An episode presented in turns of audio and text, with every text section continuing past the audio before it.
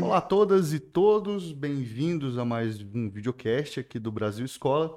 Hoje eu tô aqui com o cientista político Pedro Cruz e a gente vai bater um papo massa sobre os 10 anos da lei de cotas no Brasil, essa importantíssima conquista para o Brasil como um todo, mas principalmente para a população preta e parda.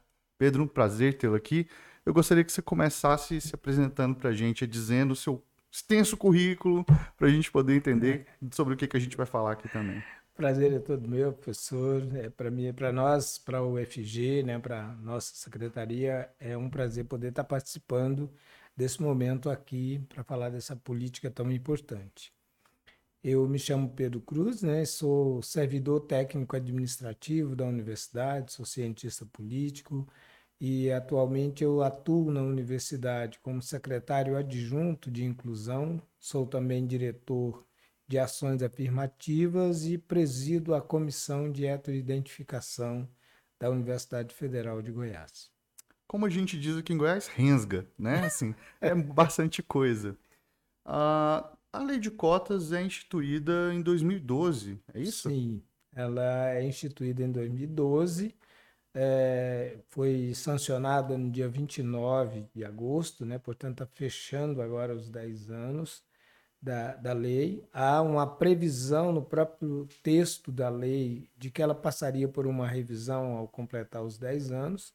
Há um movimento muito grande no Brasil em relação a isso, são vários grupos é, que estão discutindo hoje as propostas de, de aperfeiçoamento dessa política, mas é, vários projetos de lei tramitam hoje no Congresso Nacional e há também projetos tramitando no sentido contrário, né? porque a gente ainda tem uma reação muito forte em algumas pessoas né, no, no país que não compreendem a importância dessa política, uh, tem uma visão é, distorcida do propósito da lei e entende que essa lei ela traz privilégio para pessoas, né? Enquanto nós estamos falando é de uma lei que protege aqueles que são remanescentes de um processo cruel que o nosso país viveu, né, que foi a escravidão, e de lá para cá aos seus descendentes, né, as coisas foram sempre muito difíceis, né?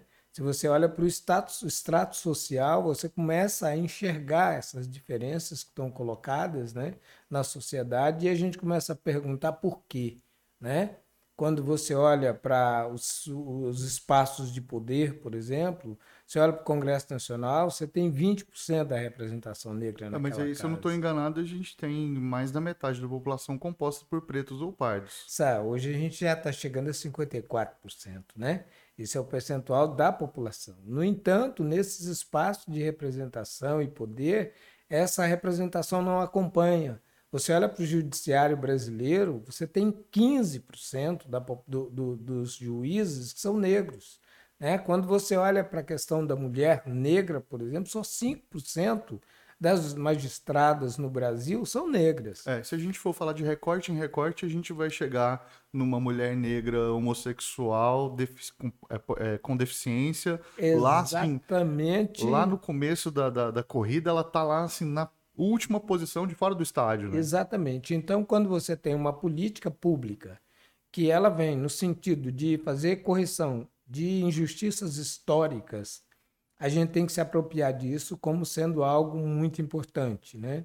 Porque o racismo, né, como um sistema, né, de opressão, ele a gente precisa de mecanismos fortes para combatê-lo, né? E eu entendo que a lei de cotas é uma lei que vem nesse sentido né, de ser uma lei antirracista, uma lei que oportuniza, né, uma lei que consegue dar às pessoas uma possibilidade de mudança, de transformação na sua vida, porque a educação transforma a vida das pessoas. É, e a gente precisa pensar assim também, né?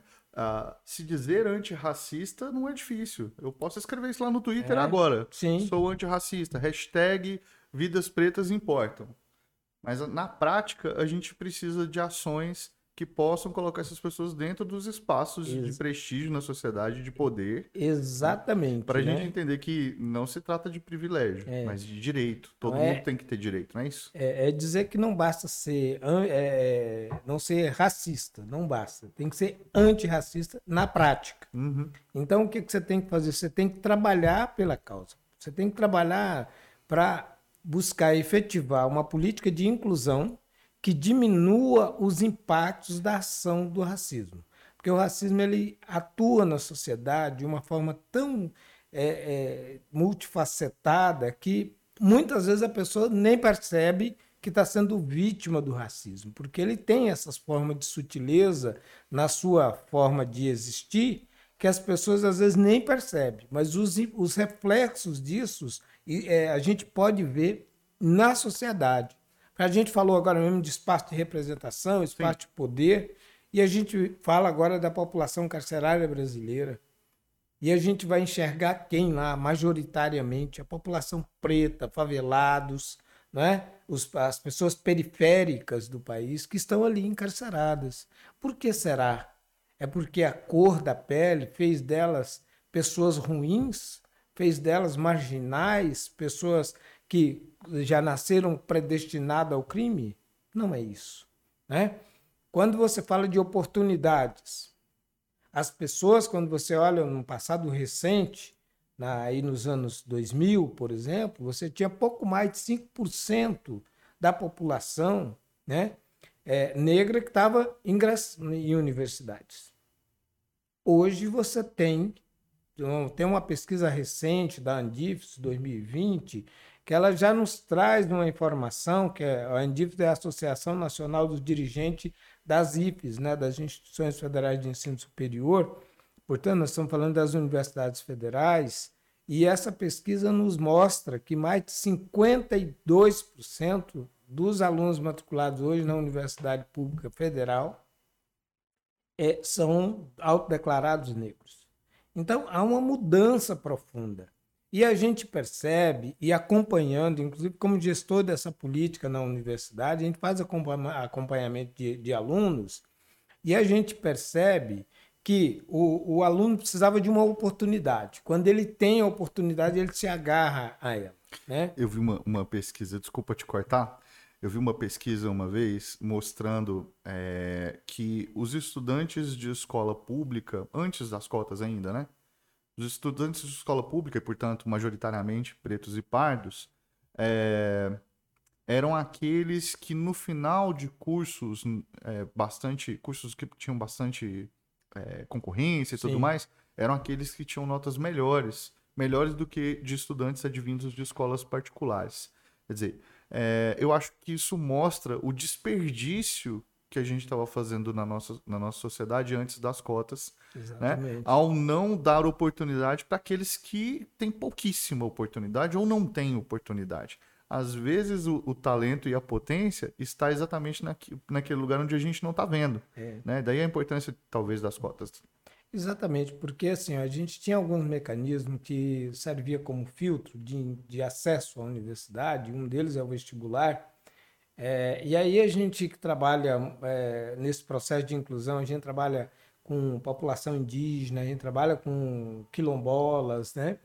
E aí você fica imaginando o seguinte, o que, que é a concorrência de alguém, de um estudante de uma escola rural, num quilombo, que muitas vezes sequer tem um professor com a graduação em algumas disciplinas, para chegar aqui e entrar numa disputa com alguém que está no melhor colégio, sempre esteve no melhor colégio em Goiânia, uhum. num curso de alta demanda, como medicina, odonto, farmácia, direito, né?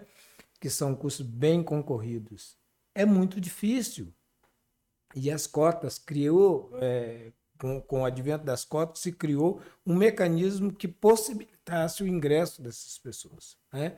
E aí se fazendo uma referência ao que você acaba de dizer, professor, quando você fala da, da, da oportunidade né, que a pessoa é, se apega a ela, nós fizemos ó, recentemente também uma pesquisa interna da UFG, feita pela Pró-Reitoria de Graduação, e em 27 dos nossos cursos, né, é, os alunos cotistas têm média maior que o não cotista. Né? Quando você olha para uma média geral. Você quase não percebe a diferença. É verdade que num curso de alta demanda, nos primeiros semestres, você tem uma diferença, porque a, a própria deficiência da escola pública né, vai gerar uma dificuldade para esse estudante quando ele ingressa na universidade. Ele começa a ver coisas que ele devia ter visto no ensino médio que ele não viu, né? E que ele precisava ter visto para poder dar seguimento ao seu, ao seu, seu, seu estudo, né? Então isso gera alguma dificuldade, mas nos, anos, nos semestres iniciais. Depois ele encaminha e vai embora. Né? Então, assim, oportunizar é o que precisava. Né? E a lei de cotas faz isso e faz muito bem. Há um, um, uma contestação, um questionamento sobre a lei de cotas, inclusive as pessoas que dizem assim: ah, eu acho que as cotas deviam ser sociais. Né? Mas as cotas são sociais. Não há cota para quem não venha de escola pública, por exemplo. Uhum. Esse critério nivelou todo mundo. E eu tenho cota, quer dizer, a, a lei de cota, a 12.711, que está completando 10 anos agora, ela prevê a cota, por exemplo, para o aluno que vem da escola pública, uhum. né? somente de escola pública. Mas aí ela tem outros, outras divisões, subdivisões da própria cota, que ela vai é, ofertar cota para pessoa com deficiência, que foi uma, uma outra lei, a 13409, que alterou o dispositivo da 12711 para prever a lei, né, a, prever a vaga para o deficiente. Né? Então, é, tem a vaga para o indígena. Então, assim, a gente tem várias. Tem a vaga para o recorte é, econômico, né? de até um salário mínimo e meio per capita né? para aquele estudante. E tem a vaga para a pessoa que vem com renda superior, mas que vem de escola pública, que aí você não vai exigir dele a renda, mas ele veio pelo critério da escola pública. Então nós estamos falando de uma cota social, é, não claro, tem dúvida sobre foi, né? isso. Né? Eu tenho, eu tenho uma, uma pergunta assim. É... Os Estados Unidos são reconhecidamente um país racista. Sim. O racismo nos Estados Unidos é muito diferente do nosso. Sim. A população negra nos Estados Unidos é muito menor do que a nossa. Portanto, é de, de a gente pensar que o racismo lá talvez seja pior do que o daqui. Mas às vezes eu acho que isso é meio enganoso, porque talvez o pior racismo seja aquele que finge que não é né, racismo. Só que nos Estados Unidos a discussão das cotas não foi por via federal, né? ela começa ali com as próprias instituições superiores, e ela acontece há muito antes do que aqui no Brasil. Por que, que a gente demorou tanto a começar a aplicar as cotas aqui no Brasil? Eu acho que a gente não conseguiu se libertar dessas amarras, né? É, ainda do, do, da época do, do, da escravidão. A gente não conseguiu romper com isso. Porque os Estados Unidos, ela é, havia um, um racismo muito forte, havia uma separação né, mas havia escola para o negro. Então ele podia estudar. E aqui no Brasil nós tínhamos uma lei que proibia o negro de estudar. Nós precisamos lembrar dessas coisas. Né? Aqui tinha uma lei que proibia que o negro frequentasse a escola. Né? Aí depois é, criou-se uma lei que proibia o negro de ser proprietário de terra. Então, se ele foi liberto se o senhor quisesse dar um pedaço de terra para ele, não podia ser proprietário de terra. E na sequência, você cria uma lei que ficou conhecida como a Lei do Boi, que fazia reserva de 50% nas, de vagas nos cursos de, de, de agronomia e veterinária para filhos de proprietários de terra. Então, não estamos falando de negro, nós não estamos falando da população preta. Né? Uhum. Nos Estados Unidos, o racismo, como é considerado, o racismo de origem, que está vinculado à questão sanguínea, né? o, nosso, o racismo no Brasil opera de forma diferente. Porque aqui é o que se chama de racismo de marca. Aqui você é discriminado não é pela questão sanguínea, mas é pela característica que você tem, da textura do cabelo, da cor da sua pele, do formato do seu nariz, da sua boca, do olho. São essas as marcas que discriminam no Brasil. É por, por essas características que o negro deixa de ocupar determinados espaços, né?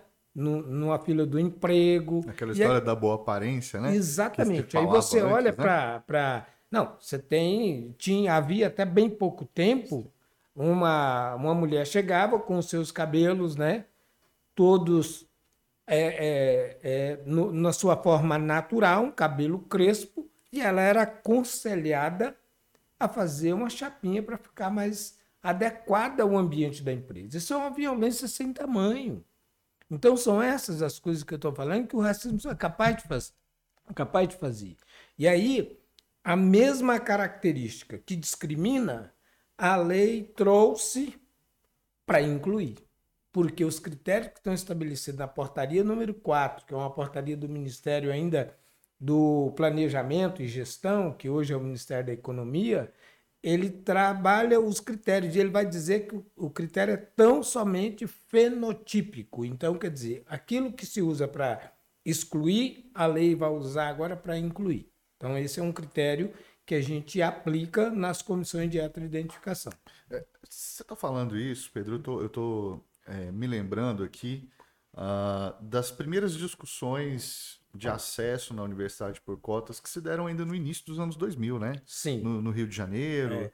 Começa na UERJ, né? Começa na UERJ, Nos anos né? 2000, é, numa universidade estadual. E aí depois isso vai se espalhando. Em 2004 a gente tem a primeira federal, que foi a UNB, né? Onde a gente teve a instalação. E aí dá origem... A ação da UNB é que dá origem à Lei 2711. Né? Porque eu acho que em 2004 o tema de redação da UFG foi sobre o sistema de cotas. Eu não se me eu recordo. Não tô, se eu é. não estou enganado, é 2003 ou 2004. Pois é. E o tema discutia exatamente se era uma lei para uma reparação histórica ou, ou se era para privilégios. manutenção dos preconceitos. E, e, Quer dizer, o próprio tema já era um tema numa a, perspectiva de até abrir espaço, hoje, né? professor, até hoje a gente ainda encontra pessoas às vezes na própria banca que diz para gente, o candidato que se inscreveu pelas cotas e está concorrendo. E ele disse para gente, ah, eu acho que isso é, é privilégio. Ele não entendeu ainda né, que ele é um excluído. E que por isso essa cota foi criada é, mesmo ele dizendo que ele se posiciona contra, ele está lá para usufruir dela, né? Uhum. que é um contrassenso da parte dele. Mas, enfim, uhum. mas isso é para dar uma ideia da não compreensão da importância dessa, dessa política. Né?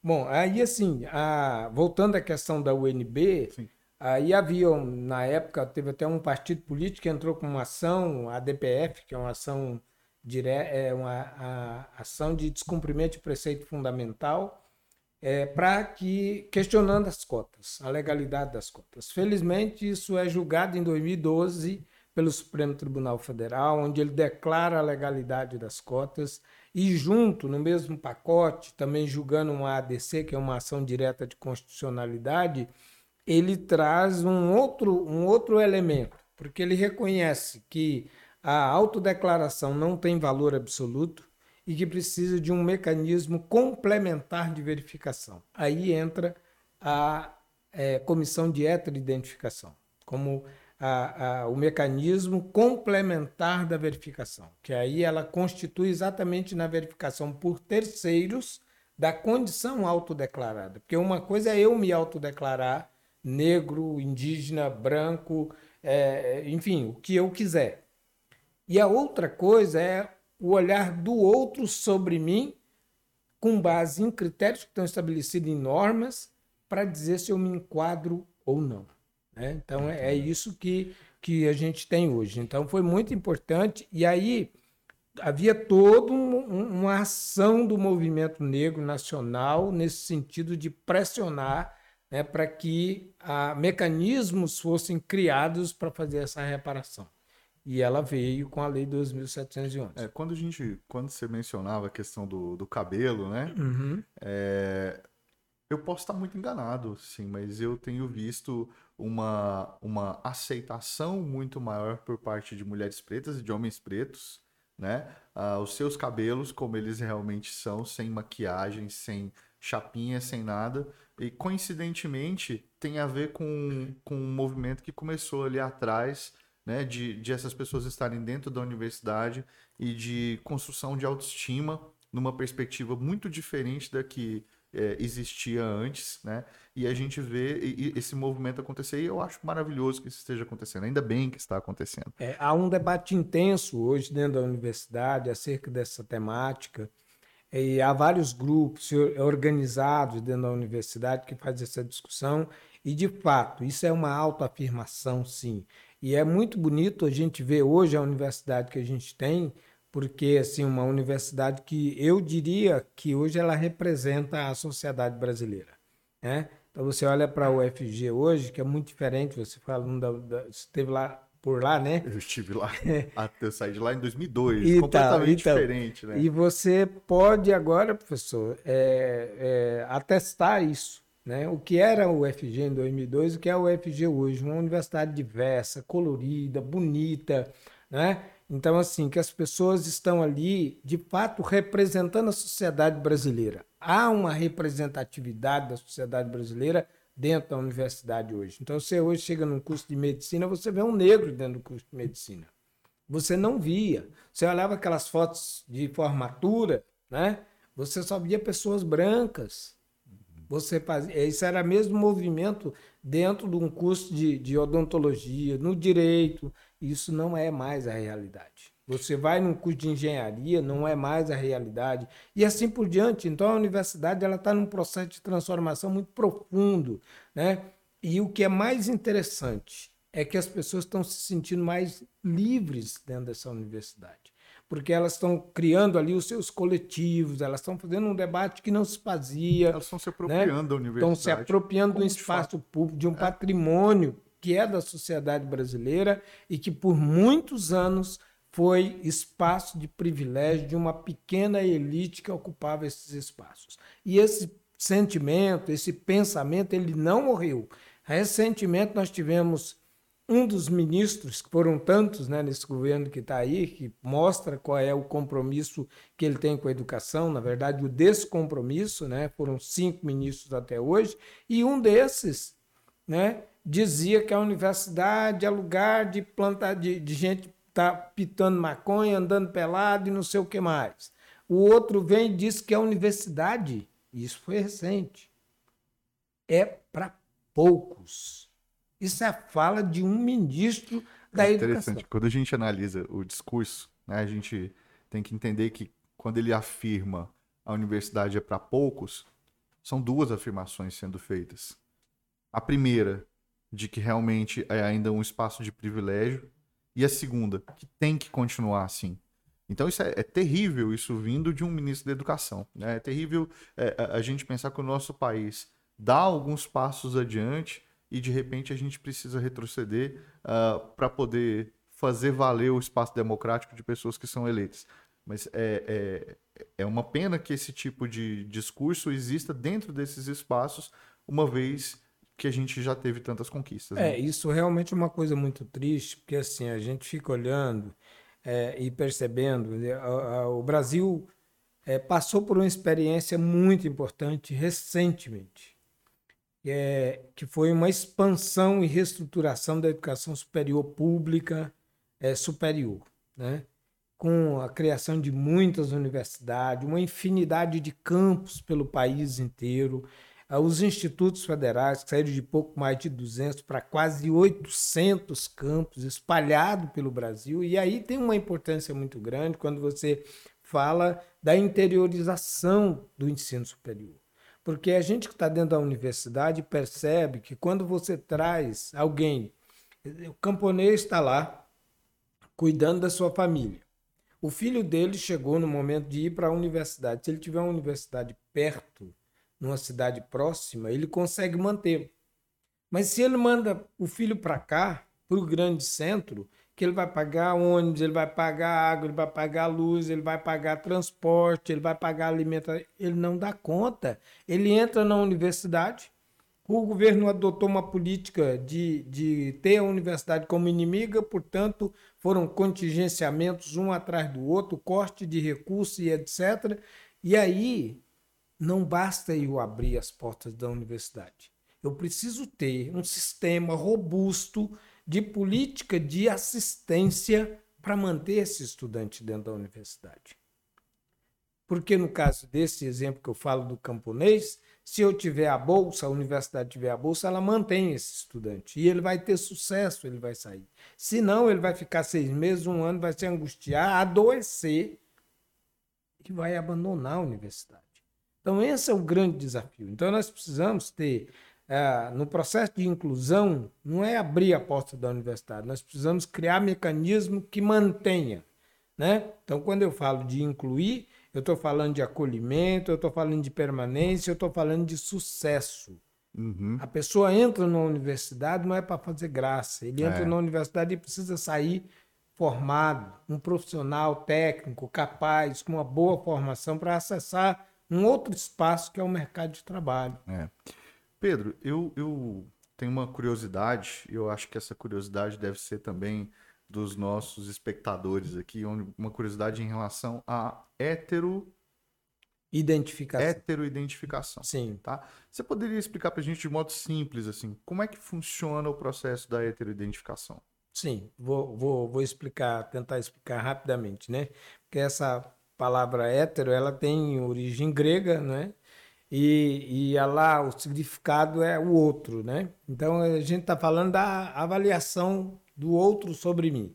Mas eu vou falar do processo em si, né? Em que, que consiste esse processo. Então, a, o estudante, o candidato ingressou na universidade, fez sua inscrição, fez a opção por participar por cotas.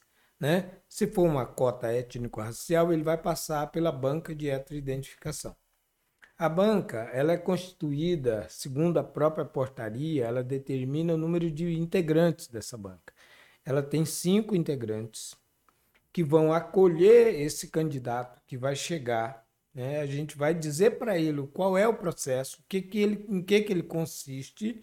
Aí a gente vai dizer para ele: olha, aqui esse grupo de, de, de integrantes da comissão de heteroidentificação está te recebendo e vai fazer uma análise sobre a autodeclaração que você fez, para ver se você se enquadra nos é, critérios estabelecidos na norma. Né? Então, não é exatamente a gente falar para ele, ó, o processo, a heteroidentificação consiste na avaliação por terceiro da condição autodeclarada né, da população que você se autodeclarou. Feito isso, a gente vai fazer a conferência documental e tudo.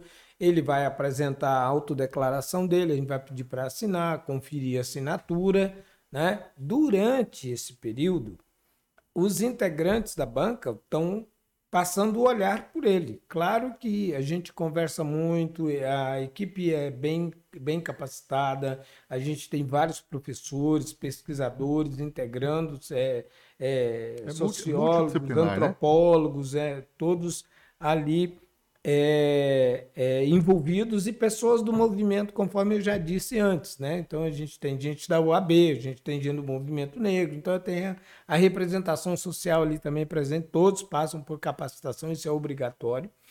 E aí, o, o, enquanto a gente está dialogando, a gente está passando o olhar por ele. A entrevista é filmada, né? é também uma exigência legal, e depois desse procedimento, a gente pergunta para ele, faz somente uma pergunta hoje, se ele é, confirma a autodeclaração dele. Se ele diz que confirma, tudo bem, a entrevista encerrou ali, a banca então vai se reunir e vai analisar o caso. Né? Feito isso, olha, é, a comissão então tomou a decisão, entendeu que ele está habilitado pelos critérios definidos. Então, vai deferir o pedido dele, está livre, a matrícula dele será realizada. Do contrário, a comissão tem que fundamentar, é, dizendo por que, que ele não se enquadra, quais as características que ele apresenta e essas não o habilita a concorrer, mas isso tem que estar escrito né, num parecer. E aí a gente, e ele também a gente, a gente já dispensou, depois ele vai saber o resultado. A ele é concedido o direito de fazer um recurso, e aí ele vai passar por uma banca recursal com outros integrantes, né, que não tiveram na primeira banca, para um segundo olhar. Uhum. Né? E aí sim, se a, a outra banca reverter, está revertida. Ela tem poder para manter e reverter a decisão anterior. Tá certo? Então, o procedimento é simples, é basicamente isso, é conferir, né, na pessoa se eu encontro nela as características da população que ela diz que pertence. Tá? Certo. No caso do indígena, que nós também temos, ele passa, mas aí a gente só faz uma verificação documental. Porque nesse caso o critério também é diferente.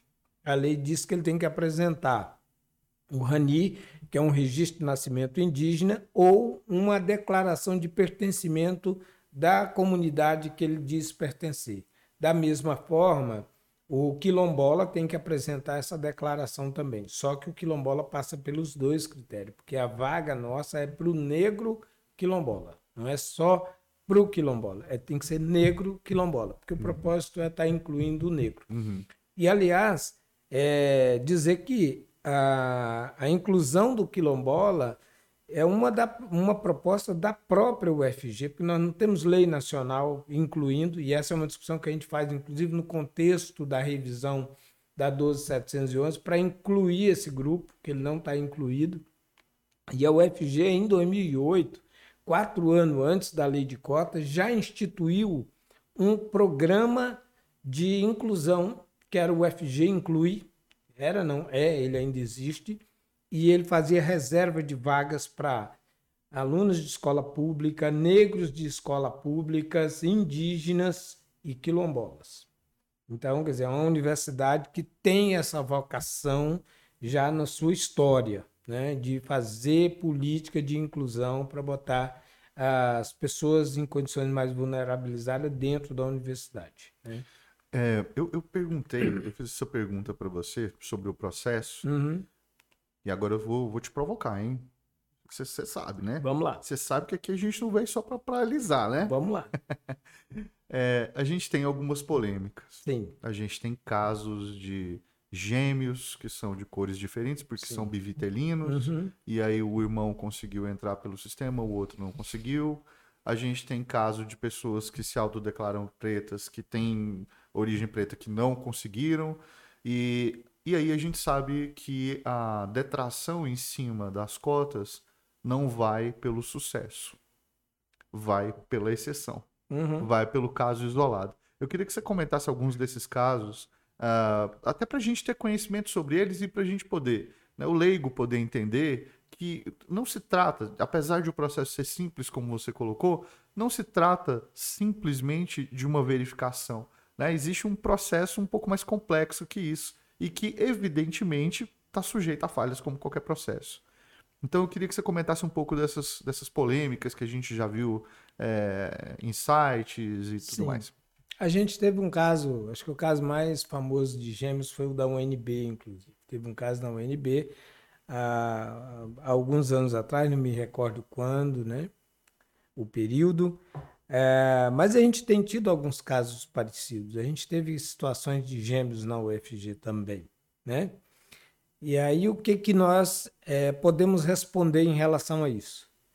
É, nós temos uma pessoa né, que se apresenta né, muito, de fato, muito parecida, mas que é uma pessoa que características diferentes. Não tem todas as características do outro. Por exemplo, pessoa, nós temos gêmeos que um tem pele clara. Sim, quando eles são bivitelinos, né? Eles são... E o outro de pele escura.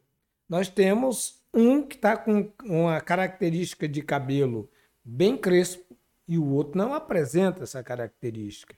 Quando a gente olha para a norma e ela diz que a característica a ser considerada é somente a fenotípica, está dizendo o quê? Que nesse momento, e, é, e é, na verdade isso foi criado não pela portaria número 4, mas sim pela resolução 03, que é de 2016.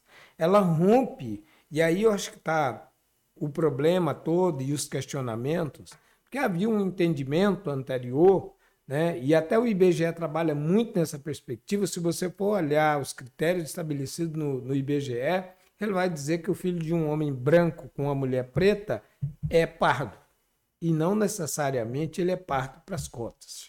Né? Então, essas diferenças que vão acontecer, até mesmo com gêmeos, elas são marcantes. No caso, por exemplo, da cor, né? que ela não, não, não se define sozinha, porque no caso da UFG, por exemplo, a gente trabalha com duas características no mínimo. A pessoa tem que ter duas características para ser habilitado, né? Mas essa variação permite que, com base nos critérios estabelecidos na norma, a comissão possa sim tomar uma decisão diferente num caso e no outro. Uhum. É, e assim, é, agora, né, refletindo um pouco sobre isso também, no caso de gêmeos, em que você tem uma pessoa que nasceu com a pele clara e a outra que nasceu com a pele escura, quem sofreu racismo no fim das contas foi a pessoa que está com a pele escura. Quem precisa de reparação histórica, né? É, esse no meu entender, eu vejo, eu vejo dessa forma. Quem passou por, por um processo é, de racismo, de discriminação, é que precisa passar também por esse processo de reparação histórica. Né? Bom, eu, eu sou um entusiasta da, da, das cotas, né? eu acho que elas são fundamentais para que a gente possa mudar a nossa sociedade e possa tentar desestruturar o racismo, é, que é uma base muito forte aqui no nosso país por conta da constituição do país, como foi feita, como você falou mais cedo. Uhum. Né? Mas quais são os próximos passos? Daqui para frente, o que, que a gente tem que fazer para que as cotas possam ser mais efetivas? Já que nesses 10 anos que a gente comemora agora, os dados são super positivos, os números são incríveis. Eles são números que calam a boca dos detratores Sim. lá do começo que diziam não vai dar certo, vai abaixar o nível da universidade, é, os estudantes vão atrapalhar aqueles outros que já são melhores. Era isso que a gente ouvia no começo. Né? Hoje, dez anos passados, os dados mostram exatamente o oposto, como a gente já imaginava.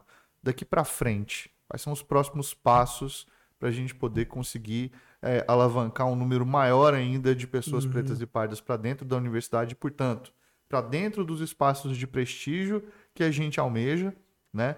E o que, que a gente tem aí? O que, que você, tá. conta para gente? É, eu queria só falar um pouco sobre a questão dos detratores da, da, da lei de cotas, né? Porque, na verdade, é o seguinte... Um dos...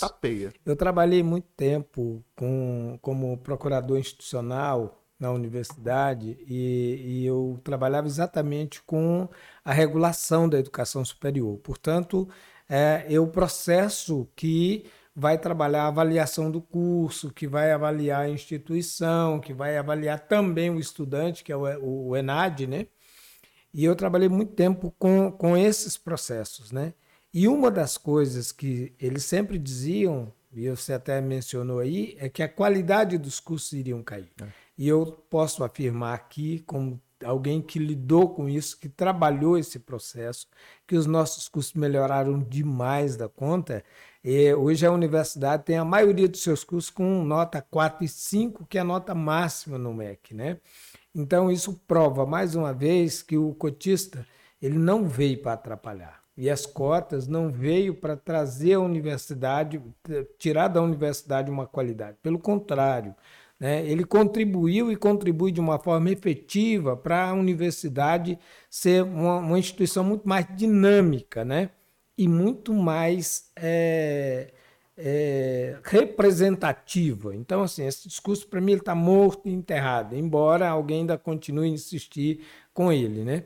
Deixa eu só fazer, eu só te interromper rapidinho Sim. aqui, é porque eu me lembrei de um dado aí 2009, não, é porque as cotas, a lei de cotas começa em 2012. É, ela começa a ser aplicada em 13, né? É, mas antes disso algumas universidades já, já faziam, né? Como a gente falou da sim, UERJ, sim, né? iniciativas particulares, Mas né? eu me lembro que as universidades soltavam a, a, as notas de corte dos uhum. alunos cotistas e dos alunos do sistema universal.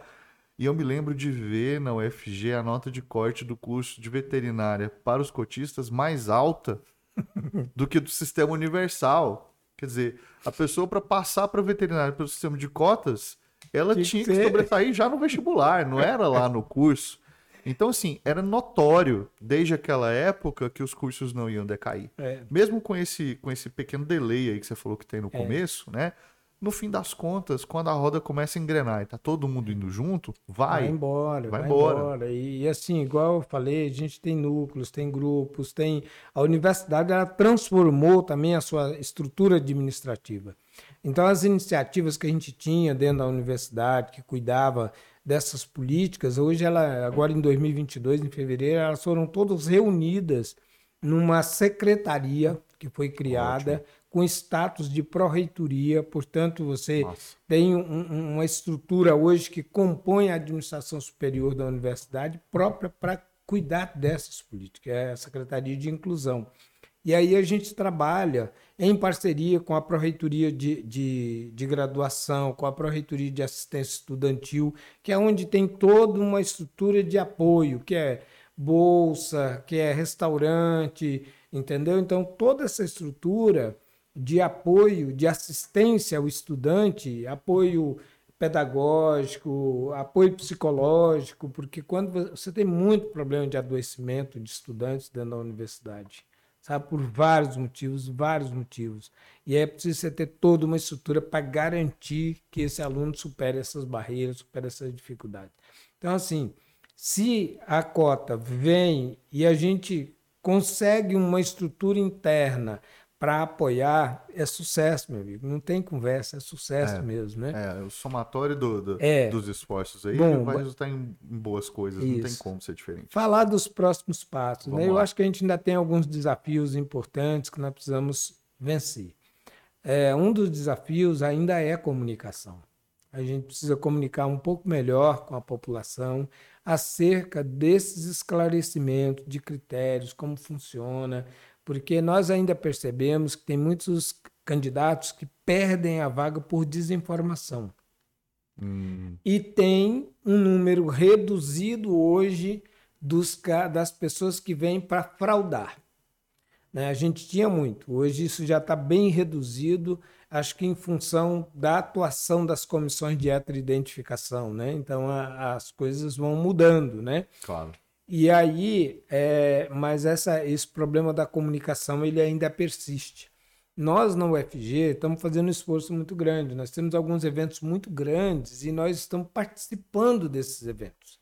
A gente trabalha, é, participa do Espaço das Profissões, que é um momento que eu acho que é um momento privilegiado para os estudantes de ensino médio, que é quando a gente leva os estudantes da rede para dentro da universidade, em torno de 25, 26 mil alunos, para conhecer nossos cursos, para obter informação sobre é, cada carreira que a universidade é, forma profissionais, né? para que ele possa fazer uma escolha mais consciente, né? com mais informação e tal, e etc. Nesse momento, nós estamos dentro da, da, do espaço das profissões, para fazer esse trabalho também de conscientizar. Tem um outro espaço também que vai acontecer agora em novembro, a partir do dia 22, que é o Compex, que é um congresso de pesquisa e extensão. Né? A gente já está no 19 ano de realização desse encontro, também traz em torno de 25 a 30 mil pessoas para dentro da universidade. Nesse momento nós estamos lá também. Vamos estar com um stand agora esse ano montado. Vamos estar com, com, com com mesa no palco principal falando de inclusão. Então a gente está fazendo um trabalho para tentar sensibilizar. A gente faz é, participação na TV UFG, na rádio universitária. É, a gente teve uma experiência que foi interrompida pela pandemia, a gente não retomou ainda, que foi o espaço das profissões itinerante. O que, que a gente começou a perceber? Que alguns bairros da periferia não conseguia mandar os meninos para a universidade. A universidade está se deslocando e está indo para lá. Entendeu? Então a gente se instala na comunidade, a gente fez isso na região noroeste, que é uma região é, muito grande, um adensamento populacional muito alto, uma população negra e pobre, né? E a gente entende que esses são os lugares em que a gente tem que levar essas informações, né? Assim, com mais prioridade. E a gente fez esse, esse movimento, foi muito bom, a gente foi muito bem recebido pela comunidade, pelos estudantes, por pais, pela comunidade em geral que passava por ali, curiosos, querendo saber o que estava acontecendo, nos procurava, a gente conversava, dava informações. Então eu acho que essa dinâmica vai possibilitar que a gente fale com essas pessoas. Mas a gente está fazendo um outro trabalho que a gente está iniciando agora, que chama Cotas nas Escolas. Então a gente está. Exatamente sobre isso que eu queria é, perguntar. É, aí a gente está é, organizando com o movimento negro, com a Secretaria de Igualdade Racial do município, é, o Instituto Federal. Então a gente está buscando parceiros e vamos fazer. Já fizemos o mapeamento na cidade, pegamos a região noroeste mesmo, com 24 escolas que tem ali na região, e vamos fazer esse trabalho em todas as escolas. Depois que a gente analisar o resultado dessas visitas, desse diálogo, desses debates que nós vamos realizar, daí a gente vai se dividir para dar conta de chegar em todos os lugares, né?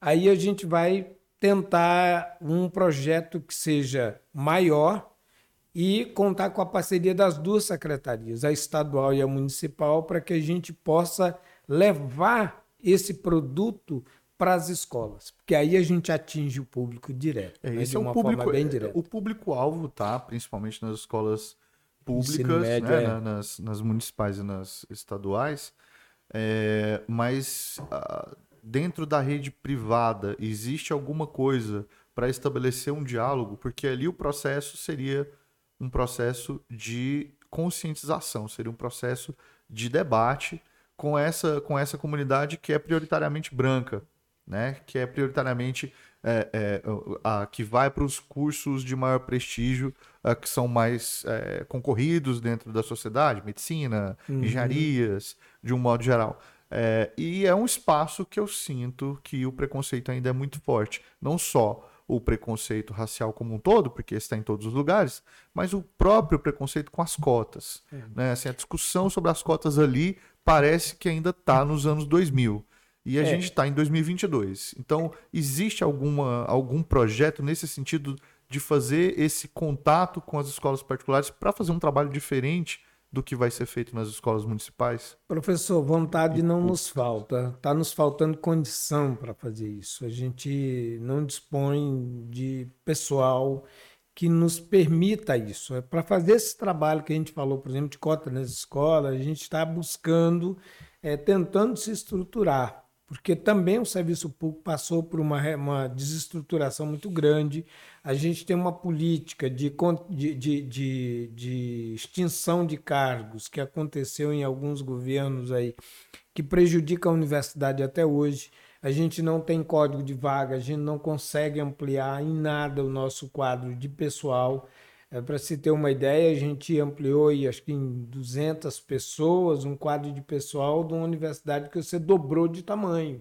Né? No mínimo. No mínimo dobrou de tamanho. É. Né? Então, assim, eu estou falando de área física, eu estou falando de cursos, eu estou falando de estrutura de laboratórios, eu estou falando disso. Então, a gente tem dificuldades para poder chegar até lá. Mas assim, a gente está tentando fazer esse movimento na pública, que é o público imediato que vem para a nossa universidade, Sim.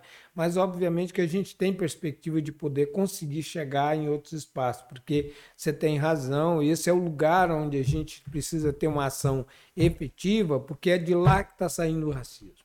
É, né? exatamente. É desses espaços onde o privilégio está é, tá delimitado ali é que vem a ação do racista. Então, eu acho que é, chegar lá é muito importante. Só que a gente não tem hoje as condições objetivas ainda para fazer isso acontecer. Né? É, é, é, eu acho que é importante a gente ressaltar aqui é, que privilégio é uma palavra muito bonita, mas o significado dela é muito feio. Né? Como diria a filósofa Jamila Ribeiro, privilégio é um direito que só poucos têm. Sim. Então, a partir e... do momento que a gente tem uma sociedade e que tem grupos privilegiados e que entendem a ação de cotas como uma espécie de privilégio, né, é, é, nós temos uma, uma, uma distorção de sentidos e de conceitos aí que precisa ser reparada também. Sim, porque afinal de, de, contas, ela é potencializadora para discriminação dentro da universidade, ela é, ela é potencializadora para a manutenção do racismo do jeito que ele é. Então acho que é interessante também ter esse contato, né? Uhum. Eu, eu, eu pergunto isso porque eu acho que é importante. Eu estou nesse meio, Não, eu sei como é que funciona. É sim, sem, né? sem sombra de dúvida. É isso que eu estou dizendo. Vontade a gente tem. E a necessidade a gente conhece. Mas a gente não dispõe hoje de condições de fazer isso acontecer, né? Assim, é, estamos aquém daquilo que a gente queria estar tá fazendo, porque a gente tem outras obstruções, outros obstáculos que nos impedem de fazer aquilo que a gente gostaria, né? Então, é, não, mas assim, é, é, ter chegado onde a gente chegou, dez anos depois, é, é algo assim de a gente se orgulhar muito. É, eu digo a gente porque faço parte desse grupo antirracista sim, também. Sim. me entendo como um homem que faz parte desse universo de luta pela, pela desestruturação do racismo que, que é. existe no Brasil. Sou um, um grande entusiasta das cotas. Torço para que o programa possa ter, continuar tendo esse sucesso que a gente tem, porque os reflexos para a sociedade a gente já está tendo. É. Nós já temos médicos formados atuando nos, nos, nos hospitais, atuando no SUS, né, que são oriundos das cotas. Então, isso é muito orgulho para nós. Nós temos professores que hoje trabalham nas escolas públicas e particulares oriundos das cotas. Nós temos engenheiros, nós temos gente ocupando esses espaços e que passaram por esse processo. Isso muda a relação social isso completa. muda a sociedade. Muda, isso vai fazer isso, com que a nossa sociedade um dia isso possa é, chegar num Isso ponto... é a revolução que a educação faz. Exatamente, exatamente. Isso é a revolução que a educação faz. Então é a gente precisa estar de fato, é, principalmente a gente que está lidando com essas políticas, a gente tem que ter isso muito claro na nossa cabeça, né? Tem que ter esse entendimento para a gente poder fazer as coisas acontecerem com muita consciência. Eu acho que esse espaço da escola, o espaço da universidade, que foi negado por anos, né, a essa população, ela precisa, ele precisa ser resgatado e está sendo resgatado, né? E aí quando você fala de ser um homem branco que empreende uma luta antirracista, eu quero dizer que a luta antirracista não é só do povo negro mesmo, uhum. ela é da sociedade, porque o racismo faz mal para todo mundo. Faz mal para todo mundo. Ainda que a pessoa não consiga admitir ou perceber, o racismo faz mal para o branco e faz mal para o negro. Ele massacra o negro, mas ele faz mal para o branco também. E a gente precisa extirpar isso do nosso meio. É. Então, acho que essa é que é a luta que está posta para nós aí. Maravilha. Pedro, eu vou deixar esse espaço agora para você falar suas últimas palavras aí. Acho que a gente está chegando ao fim aí, né? Estamos encerrando aí, papo maravilhoso. Eu adorei conversar com você e te conhecer, trazer isso aqui para os nossos telespectadores, os nossos, né, o pessoal que acompanha aqui o Brasil Escola, que está sempre de olho com a gente. Então esse espaço é seu, fique à vontade para fazer suas considerações finais aí. Aí eu quero agradecer esse espaço em nome da Secretaria de Inclusão, em nome da Universidade Federal de Goiás, e dizer que, da nossa parte, essa é uma luta que tem início já há muitos anos. Nós estamos é, hoje é, lutando para ampliar esse, esse espaço de luta que nós temos, né, através de uma, de uma cooperação que a gente está ampliando a cada dia com novos parceiros né, do movimento e dizer também que o compromisso da Universidade Federal com essas políticas, é, que tem sido gradual e ela vem fazendo essa transformação. Nós agora temos uma, uma sede a ser inaugurada, está tá sendo reformado, Maravilha. um prédio ali ao lado do restaurante é, universitário, ali de frente para a antiga reitoria, aquele Sim. prédio onde funcionava a Caixa, é a sede da que Secretaria maravilha. de Inclusão. Então, Legal. um lugar absolutamente acessível, né? com um espaço amplo, onde a gente vai ter condições de receber com toda a dignidade todas as pessoas que precisarem da Secretaria de Inclusão. Um prédio que terá acessibilidade, nós ali teremos reunidos o espaço para o indígena, para o negro, para todos os cotistas, para a pessoa com deficiência, né? Então, é, fazer uma política de inclusão hoje é um desafio muito grande, mas precisa ter coragem, precisa ter compromisso, né? precisa ter identificação com essa política. Então, a gente sabe da importância e a gente vai estar tá fazendo esse trabalho acontecer. A gente quer agradecer muito mesmo esse espaço, porque como eu disse antes, a gente tem ainda um problema de comunicação e esse, essas oportunidades nos ajudam né, para poder divulgar os trabalhos que estão sendo feitos, poder tirar dúvida das pessoas acerca dessa política, é? que é uma política tão importante e que às vezes ela é questionada por desconhecimento das pessoas. Então, é. esses espaços são absolutamente necessários e importantes para nós. É, não, foi, muito foi, obrigado. Foi, foi muito legal você ter falado isso. E uma última coisa. O estudante negro que está assistindo aqui agora, a estudante que quer saber um pouco mais sobre isso, onde é que ela pode buscar essas informações? Na internet, no site da UFG, ela encontra na, das universidades brasileiras? Como é que é? a gente está aqui para o Brasil inteiro, Sim. né? É Nós é temos isso? um e-mail que é açõesafirmativa.fg.br. Né? Nós temos é, o Instagram, que é simoficial.fg. E temos uma página na internet que é sim.fg.br, né?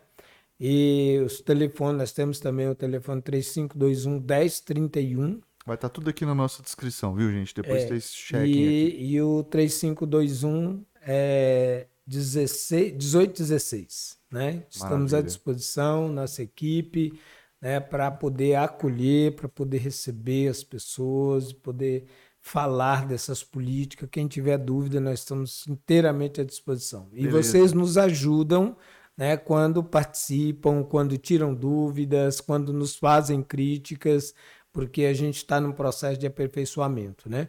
Então, assim, a gente está vivendo um momento muito importante hoje, que é discutir a revisão dessa lei, que estava previsto para esse ano, acredito que não vai mais, né? Porque por conta do processo eleitoral, o Congresso Nacional está com as suas ações reduzidas, né? Mas nós temos projetos interessantíssimos lá. Tem um projeto que o, o, o, o deputado Pindaré é relator, né? Que propõe a lei de cotas para 50 anos com revisões periódicas. Eu acho que é nessa perspectiva que a gente tem que trabalhar. E esse projeto está bem adiantado, já passou pelas comissões, então ele está em vias de ir para o plenário e a gente está muito feliz com isso. Maravilha. Hello. Muito obrigado, Pedro. Valeu. Eu agradeço. A gente se vê numa próxima. Muito obrigado, você que acompanhou okay. a gente até aqui agora. Sacas o que está aqui na, na nossa descrição, vê aí os telefones, os sites acessa, adquira mais informações sobre isso e assuma sua posição antirracista. Valeu!